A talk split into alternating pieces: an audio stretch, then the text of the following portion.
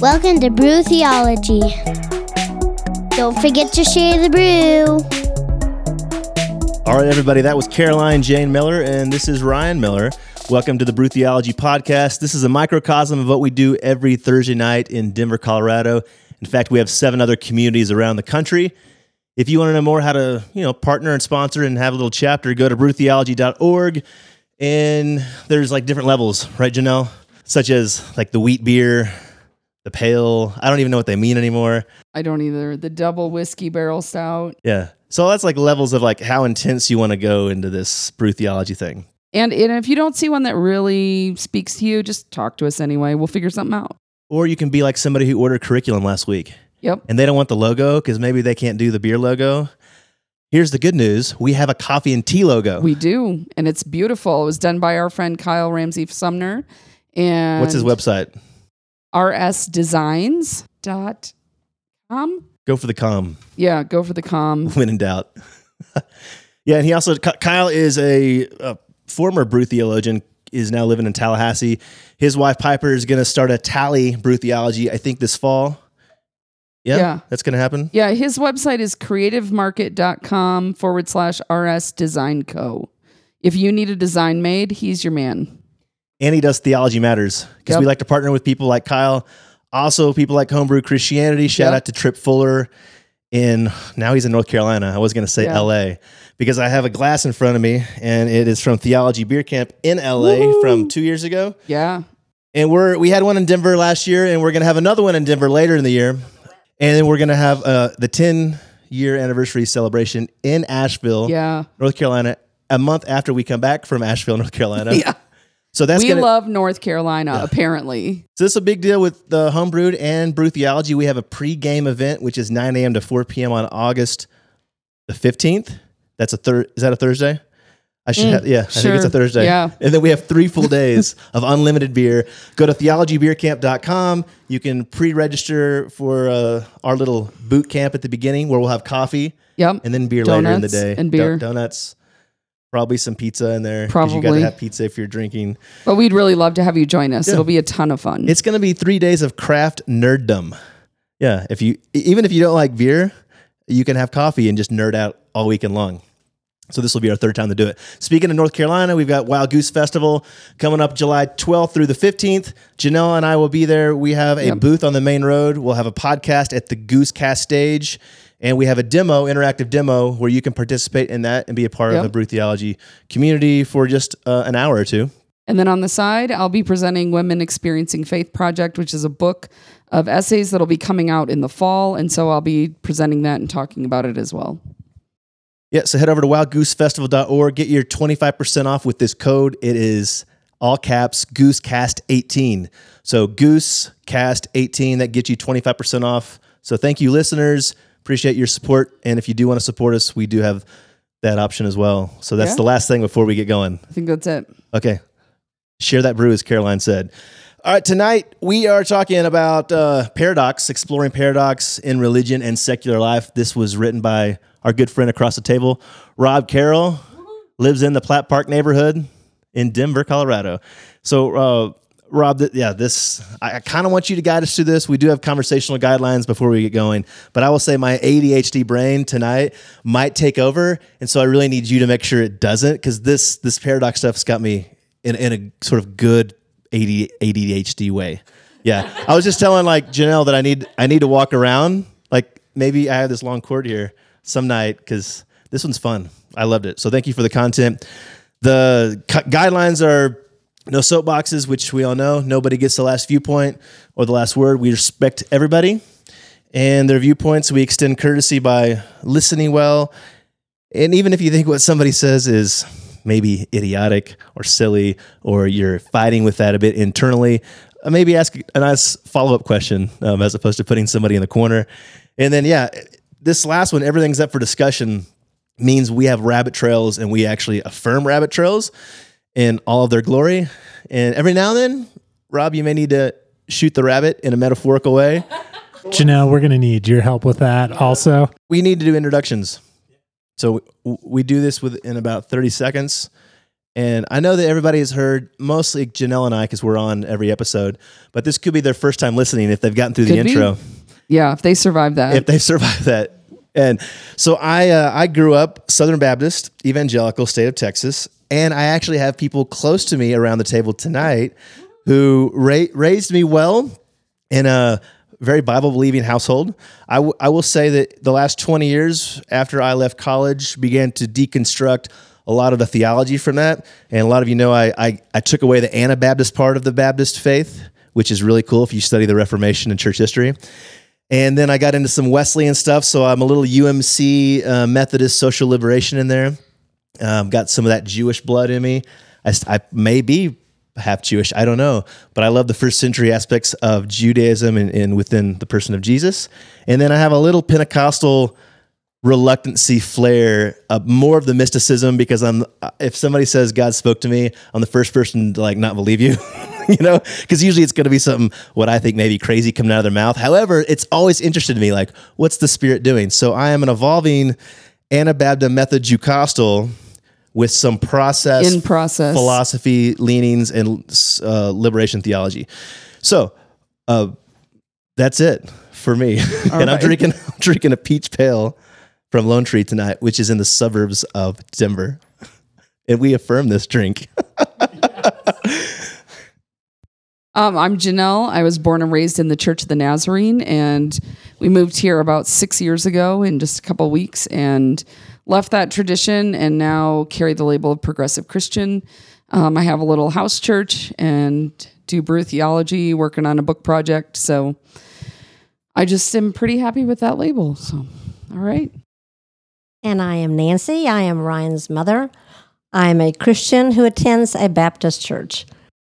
I'm Matthew. Um, I grew up going to a predominantly black church in Park Hill the first seven years of my life, and then there were some issues in that church. The pastor had an affair, and things weren't going too well. And so my family and I started going to a um, non denominational church. And that's where I was encouraged to think a little more than just accept and believe things because they were told to me. And it's also around the time I started getting into philosophy and started um, studying its. I don't know if you'd call it cousin or twin brother, or whatever, the- theology, because I feel like the two are very similar to each other. And when I got into college, I decided to major in philosophy. So that really began to shape a lot of my ideas about religion and Christianity and what I thought about faith. And to this day, I would consider myself a Christian existentialist because the existentialist movement really resonated with me and was really something that I found not only intellectually like stimulating, but also just spiritually. I found it to be like very much in tune with a lot of um, what's going on in the Bible and a lot of like the struggles that go on there. So a little bit about me and my spiritual background. Good stuff. Good to have you, Matthew. I'm Rob. Uh, I grew up in a devout Catholic uh, household, priest in the family, and all all that uh, Catholic fun. Um, I was involved in church a lot in high school, into college. Uh, um, started sort of getting into the Jesuit tradition in the Catholic. Um, in the Jesuit sect in the Catholic Church, um, through studying education, being really attracted to the uh, education and sort of liberation bent of the of the uh, Jesuits and of Saint Ignatius. Um, favorite authors a Quaker, Parker Palmer, who's pretty strongly featured in the notes tonight, and um, and so I I'm you know uh, I'm under the fall under the label progressive Christian. I go to mass every now and again, attend mass in a very different way than I used to, but um, but yeah, that's a little bit about me. All right, and I am Leah Bright. I grew up going to a Presbyterian church in Albuquerque, New Mexico. Fun fact for all you Breaking Bad fans out there my grandfather's name is Walter White, so it's pretty exciting. That's awesome. Uh, ever since I was little, I loved going to church mostly because they served us donuts and we did not have anything that was sugary in my household. So that was incredibly exciting. Uh, but other than that, the idea of God and faith never really connected with me since I was young and I've never really grown out of that. So uh, I'm a contented atheist living in the absence of belief of anything existing, but always open to the opportunity to, to learn something more and for something to be out there. A paradox is a seemingly absurd or self contradictory statement or proposition that, when investigated, may express a possible truth. And then uh, you've got a great quote by your man, Parker Palmer. You have broken this up into categories. So, scarcity and abundance, which we'll probably talk about all these, vulnerability and courage, solitude and community. And if just if you could just help listeners who they don't have the content in front of them right now, could you just kind of break up scarcity and abundance, vulnerability and courage, solitude and community, and then after you start talking, I'm sure our juices are going to start flowing, and we're going to want to talk about one of those. Sure, Ryan. Let me just sum those up real quick. you wrote the content. I know, I know. So, uh, one of the things I just wanted, wanted to mention at the beginning is part of the reason I started with this Parker Palmer quote from The Promise of Paradox is because um, the quote is the capacity to embrace true paradox is more than intellectual skill for holding complex thoughts. It's a life skill for holding complex experiences. To take the encounter with the other, in quotes, who sees a different reality from ours because he or she stands in a different place, to a certain extent, uh, that other uh, quote unquote contradicts our lives, um, and that can be threatening to us as individuals. Uh, if we lack the capacity to hold that contradiction as a paradox, a both and that has potential to open our hearts and our minds to something new, um, then we can fall back into our hardwired fight or flight response. But if we understand the promise of paradox, our encounters with quote the other unquote have potential to make the world larger, more generous, and more hopeful. So I am a self-proclaimed community junkie um, because I think community is like, well, I don't think, sorry. Uh, other people that I've read have said we emerge from community, the family unit. We ultimately return to community, and community gives us life in a lot of ways. So um, I really come to the paradox topic through like experience and through um, through community as opposed and like people who are different from me um, and you can bring the theology in because I'm less I'm less uh, versed in that world. Um, but that's definitely where paradox comes in for me, and uh, the intellectual discussion of scarcity and abundance, vulnerability and courage, and solitude and community. I think are important, but I also probably approach those in these notes and in this topic from an experiential, communal uh, lens and communal approach. So that's kind of how I got to the the topic of paradox. But were you going to talk about Wesley? Now I was going to say you just sound pretty Wesleyan, but Uh-huh. I mean at the same time, like whatever scripture you're using in theology within any kind of religion, I think that uh, the community has to be a part of it because theology and religion right come out of a community. If it's ever in an isolated vacuum, then I'm then talk about being like reluctant and skeptical and you know scared half to death. Like run fast. So Yeah. I, I like. I think it's a good foundation to start with for sure. So within community, there is there's paradox. Oh yeah. oh yeah, yeah, definitely, right? Um, so that's uh, so and, and like if paradox exists, because we we have like more hom- homogenous communities, we have more um, heterogeneous communities, things like that. But that's definitely the approach I came to the topic with, and then um, yeah, I don't know how successful I'll be at trying to like concisely talk about scarcity and abundance, vulnerability and courage, um, and solitude and community. But um, but scarcity and abundance seemed like a great place to start because um, in Christianity, uh, you know, again, like the first line of this note is uh, whether Luke or Matthew wrote it right. Um, a lot of Christians argue, right? Blessed are the poor. Um, Matthew added in spirit, um, and uh, and sort of the the discussion about like our modern world and Christ and and looking at that Christian passage and what does it mean to uh, or you know what's the the paradox of scarcity and abundance mean in our lives today either as people of faith like as christians or as people uh, who don't necessarily ascribe to a faith but uh, are experience scarcity and abundance in different ways. And we even got into the conversation last week about um, you know me as a as a uh, um, a person living in Denver and thinking about scarcity and abundance and my desires to uh, to own a home in Platt Park, which I don't currently own. Um, you know, I rent here and things like that, and and what that might bring into my life, or um, or you know, is my life great right now? And my and it, we were talking about in an economic sense because if you don't live in Denver and you're listening right now, um, Denver is has become a very expensive place for a lot of people. So anyway, that was my rambly start to scarcity and abundance. But I don't know. I mean, a good a good way to start might be to say, do any of the paradoxes of scarcity and abundance, vulnerability and courage, or solitude and community resonate with the people around the table? If so, why?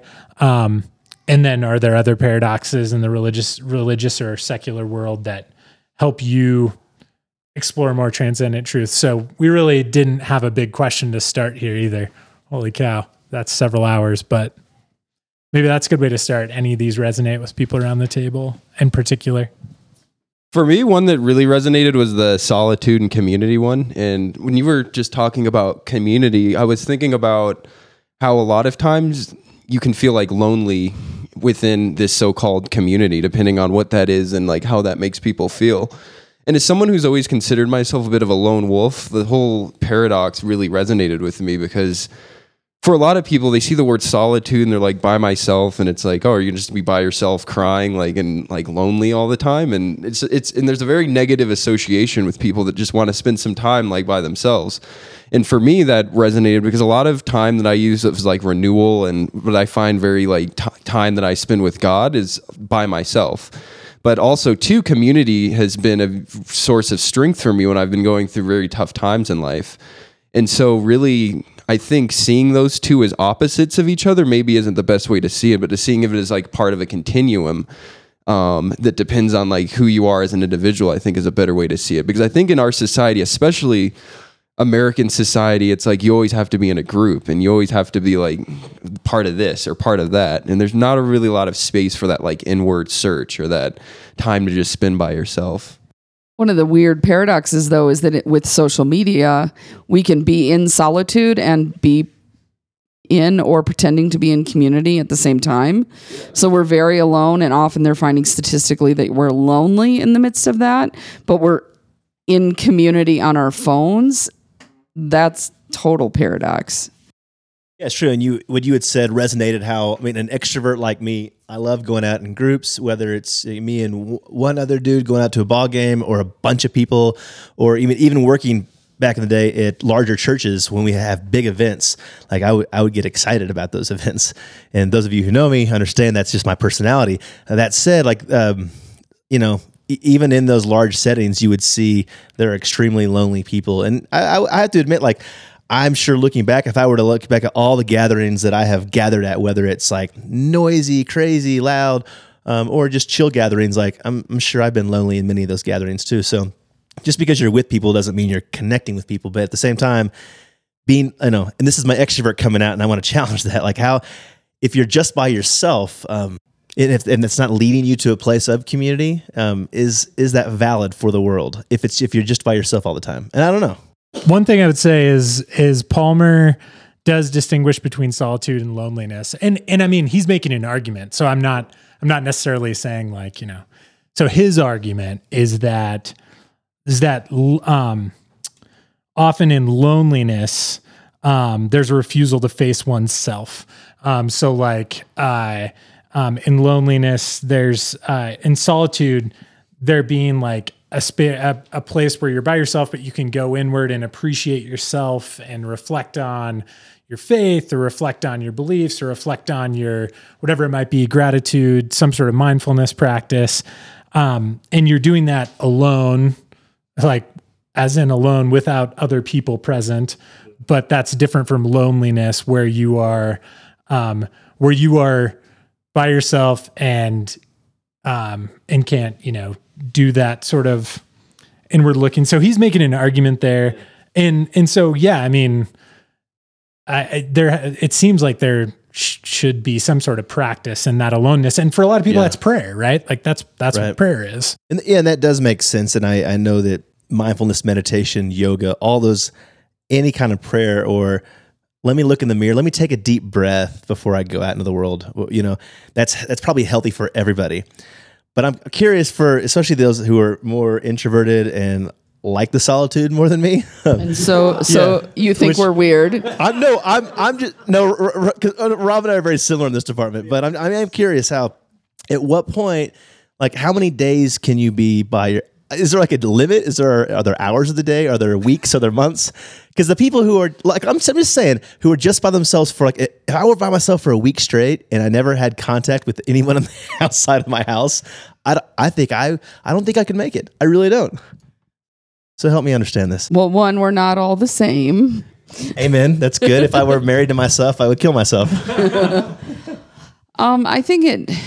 I mean, just like anything else, it depends on kind of purposefulness, where you are personally, um, and what what you're kind of needing in the moment. So often, aloneness or solitude for an introvert is recharging, and so reading or watching, kind of binge watching Netflix or something like that, may be really restorative and redemptive. Um, I don't I, I don't think I can prove this. I mean, I don't think introverts are any more prone to depression or anxiety than anyone else, but I think that given the nature to pull away and be alone, it can that can get overwhelming really fast if you're not in a great place. And then yes, you can go weeks or months with very minimal contact with other people and be totally fine, partially because it it feels like a protective mechanism. Um, trying to preserve the self the little bit of it that you might feel you still have control of. Um, but I think it, it varies. Like our one of my biggest memories was like a three hour thing we did at camp in college at university camp. And just that three hours of solitude was kind of a like a marker for a long, long time in my life. And I think it's really hard to find those times now because there's always noise, there's always sound. Um, yeah, and it just the other thing it reminds me of this paradox is Martin Buber and and Goffman sociologically talking about how we only are able to define ourselves by the other. I mean, one of the first things that babies do is they define themselves against the other. That's that's how they know who they are. So even those of us that may be, I guess, more prone to solitude, we're still defining ourselves by being away from the other um, in those moments. And so our relationship to the other never goes away. Whether you, I think, even if you become a hermit, you're saying, I don't want to be with the other. Um, so it's a real, it's like a constant parrot. I mean, you're living in the swirl of the constant paradox. What does it mean to be human? What does it mean to live that out in the world? Um, and what does it mean to have relationships and community? Um, just depending on who you are. Yeah, one thing, Janelle, you said that I really liked is the idea of intention, because I think in some ways I see solitude and community as complementary, because I think you can be a better human being in community if you've had time to be in solitude and really mm-hmm. reflect about how your actions impact others and how you show up as your best self and you give yourself that time for introspection and self reflection. And likewise, I think that you can, in some ways, be best when you're in solitude, if you've had the chance to interact with others and bounce ideas off of others, and you understand really your your place in the world and how you're showing up in community. Uh, so for me, I see them as very complementary, and I think you can be your best in community if you've had solitude, and your best in solitude if you've had a sense of community. Yeah. One and one place I've seen that play out for me is being kind of in the overachiever category my whole life, always kind of carrying that load alone because that's just kind of how school works when you're in that group but really working hard as an adult, especially in the last probably six to 10 years of trying to be more collaborative and making space and letting there be space to work with others and finding that that really enhances my own ability to be successful when I'm willing to let others speak into what I'm doing. Um, and that probably sounds like a foreign language to you in the sense that you do collaboration naturally like it comes so easy for you from the outside looking in, Ryan. It comes No, so it seems yeah. so easy. For me, I mean it's much more of an intentional choice to like come to the table and do that work. And it, it's not that I it's, it's so hard to talk about. Like it's not that I don't want to.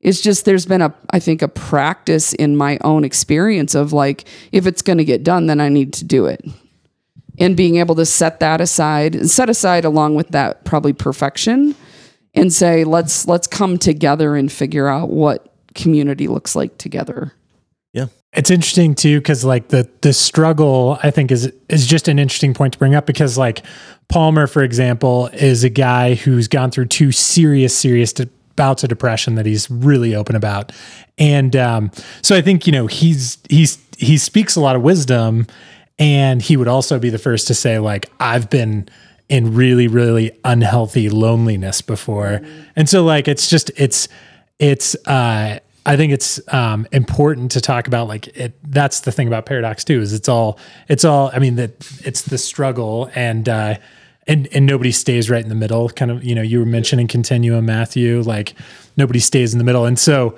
um, that's what I. That's also partially why this is you know endlessly fascinating too. Yeah, and so and to bring this even like so theologically speaking, when it comes to the Christian scriptures, and you have a guy like Jesus who is, um, you know, he's out going from town to town, traveling, preaching the good news. He's got massive crowds around him, and yet, what does he always do after every big sermon, every big miracle? Where does he go? To pray. Yeah, he goes to the wilderness. So here you got, you know, this son of man, son of God guy who's he's like, I got to recharge as well, and um, and, and I think so. It's interesting about that, even how um, the the weakness you're talking about the suffering and the weakness that that's a theology and a philosophy. And even so you bring bring it in western the western secular world that's frowned upon. That's um, any kind of like a we a weak god or a, a weak master or mentor or CEO or president. Let's we can talk about all that. No you're supposed to be strong and powerful and yet it's in the weakness of most religions when you really look at the, the, the deep embeddedness of that theology. And that's where you find the strength of their God or that consciousness or that light or whatever that may be, whether it's Buddhism, Christianity. And yet uh, you have the Western world that's telling us this opposite message. So, how, how do we how do we handle that? Um, if theology is supposed to be practical, because if it's not, I think it's pointless. I mean, you know what I mean? You know what I'm saying? Is this is this when that becomes a paradox?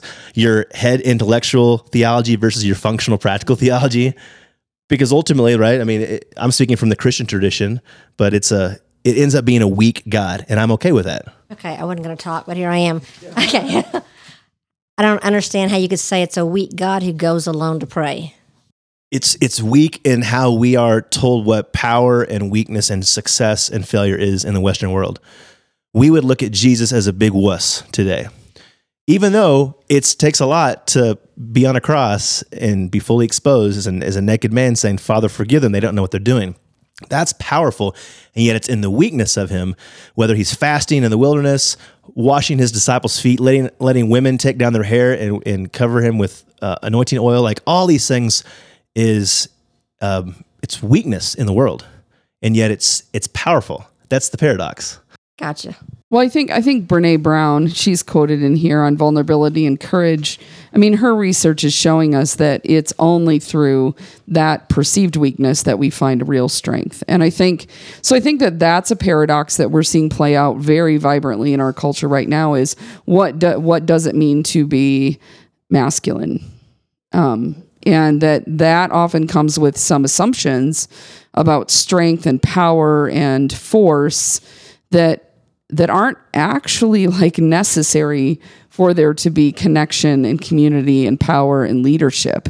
Um, and I think that we're going to have to like do the hard work of examining like the role of vulnerability in relationships and really question some of those extremes to to kind of come to this place where we can acknowledge that Jesus was the all-powerful son of God on earth in human form and in his vulnerability he was being the best man that he could be in that setting. And that that we now like in 2018 might see that as weakness. We've got to rip that apart and think about what that means um, in that. Yeah i mean uh, it's interesting because like in a practical sense like you know we're we're um, talking about jesus here you know and uh, in a practical sense though too like you know it's funny like there's a there is a masculinity and a and a power fullness that I see in like my friends becoming dads, you know, for example, where you know, if, if you didn't sort of have the understanding of their love for their child, things like that, um, that could be perceived as like the softening of my friend. So, you know, but it's not softening, it's strengthening. So, um, so it's, uh, I mean, you know, it's it's interesting to think about that. But I mean, this is a huge topic in in like higher education. Is like how do we talk to college men about vulnerability and about the strength that that exudes? Um, and uh, so I, I, don't mean for this to become like uh, necessarily a conversation strictly on on masculinity, but that's certainly what draws me to me as a you know white middle class dude in Denver to Brene Brown. I mean, is is that I think that's a a uh, provocative conversation and an important one. and you can you can flip this too. So masculinity and then femininity. Fem, so feminism, which is so weird that like I, I can't wait for like these words to just become I don't know. I mean, I, to get rid of them so that we could all live in this place of true equality. I don't know if we're going to get it in our lifetime or my daughter's lifetime, but it would be it would be nice. So, like, I mean, as women, I'm just curious what are what are you told? What is powerful in your world?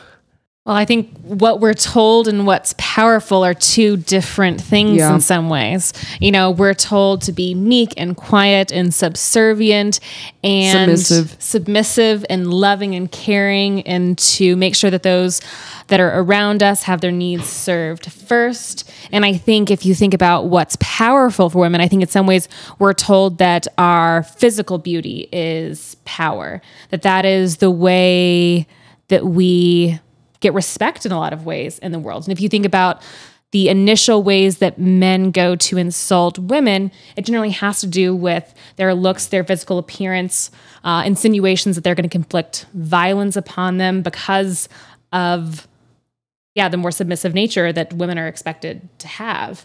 So I think what creates power for women, we're told that you create power through your physical appearance. And I think when you look at what we're told we need to be, we're supposed to be quiet and take care of those around us. So the minute that becomes masculine, I'm using quotes right now, um, then you are considered a bitch in the world. Yeah. Yes. And yet, if a male is masculine, he's not a dick. Right. Okay. It's and that's not a paradox. That's just a double standard. Um, right. Yeah. Exactly. Exactly. Yeah. Uh, Yeah, and I think you know it, it. I think the sword cuts both ways, in in ways that we are just starting to, I think, really fully recognize that the double standard. If we didn't have it, if we had the ability for there to be more fluidity between genders and to not have these certain traits that have historically defined our genders continue to define us, I think that would create a lot of positivity in the world. I think if you look at college men and the messages that they get and what they're told exudes power and looks like power, I think that creates a lot of destruction in the world. I think if you look at rates of violence and and the fact that the vast majority of our prison population they're men. And i think that that's mostly because they get messages men get messages from a very young age about what creates power for them. And i think that there needs to be more of a balance there between uh, caregiving and and power and masculinity And I think one of the one of the the weird things about this is the power of the human the the female body to create life is an, kind of an ultimate power. It's one that reflects our creator almost more than anything else. And so then the the offs um, the wrong desire to want to have power over the one that can create life is the thing that makes this even more toxic. And I don't know that many people would say it that way, but I think that's the reality of it is whether that's whether you're talking about um, physical violence or control or mental and emotional control and controlling how and when women reproduce all of those things um, it's having control over this power that is the most godlike power that there really is on the planet and I think we have to examine that.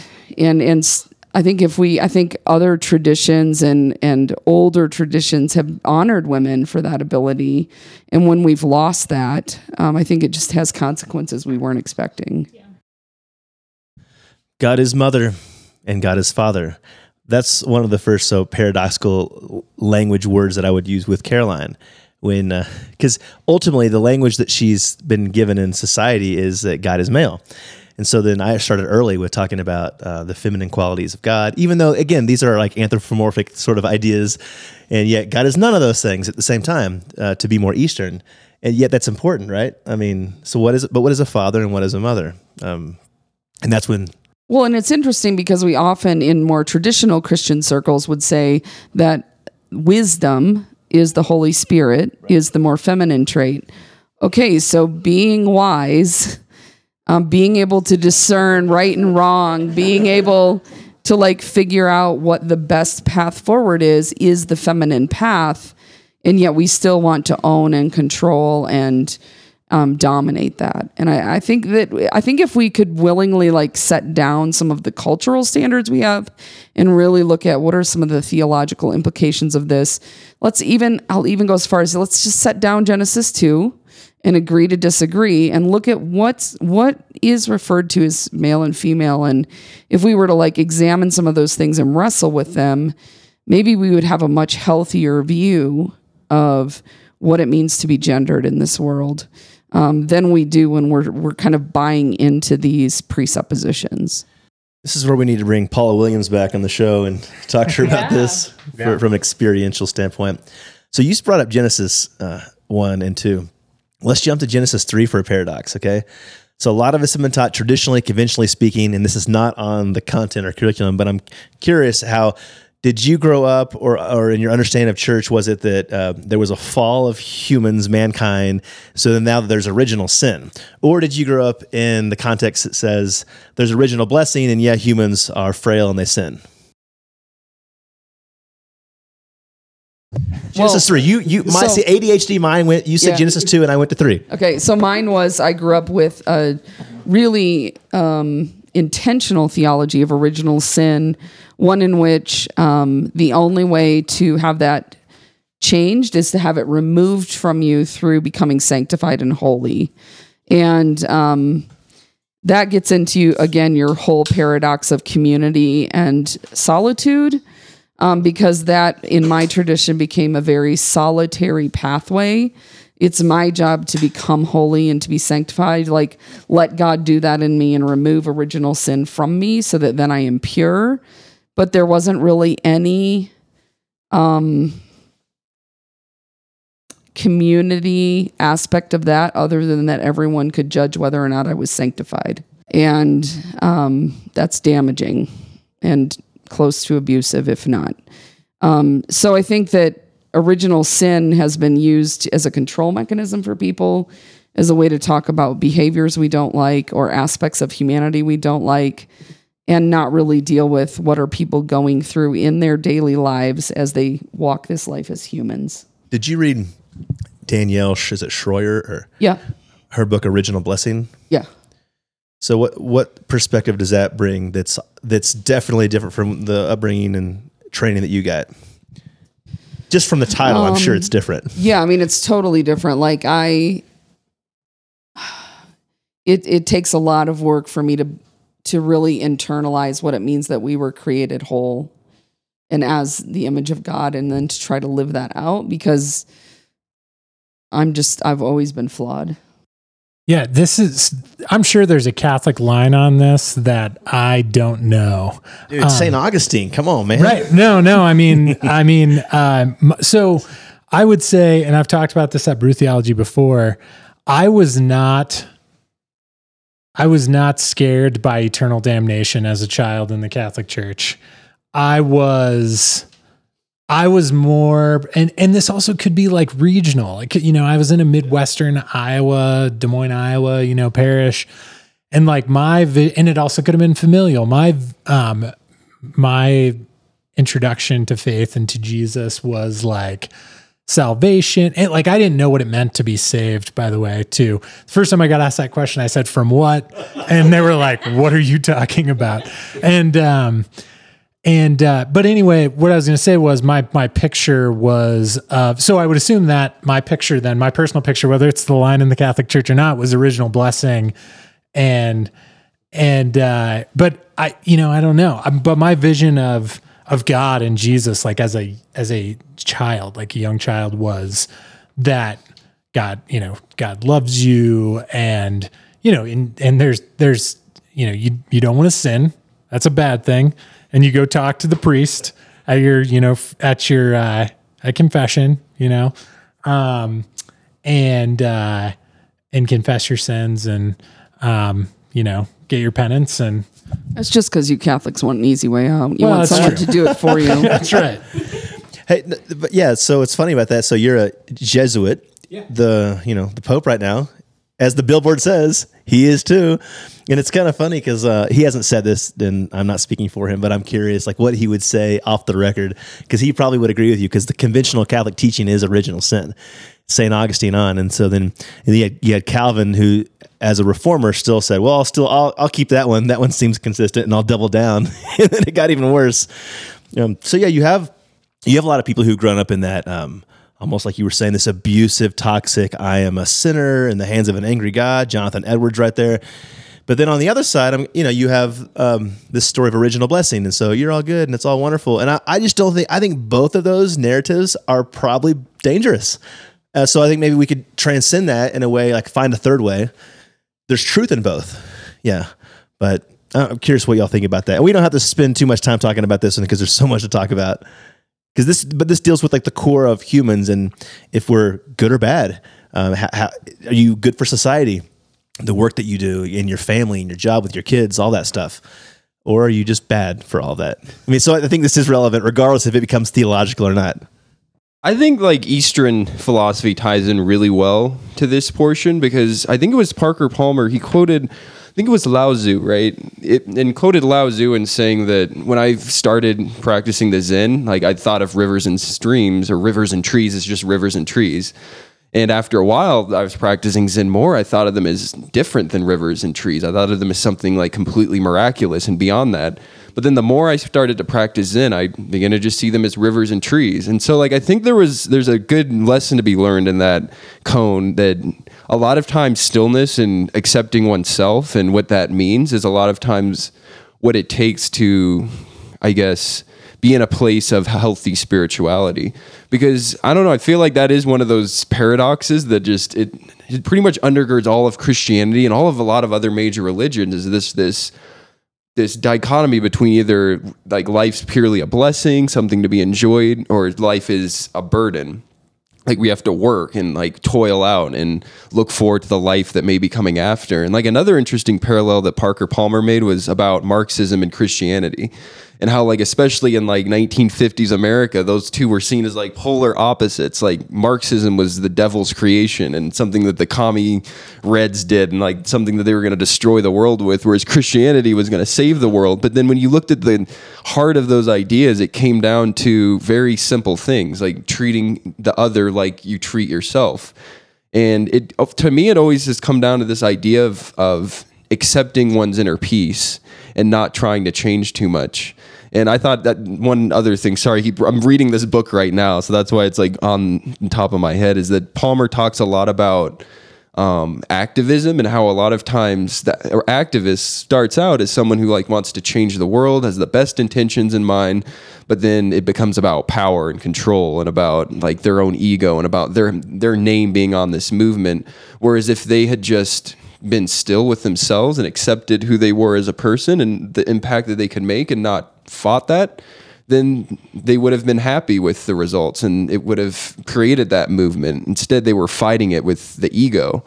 And so I, I don't know. I've really been a student of Eastern philosophy for a while. Um, I taught yoga for a while, and it was just something I really thought about a lot. Was this paradox between blessing and between sin and how in eastern philosophy too sin is not really something that you don't talk in terms of sin as much as you talk of terms of being of the ego of the atman as they call it in hinduism which is that which is separate from the brahman which is the universal all-encompassing reality.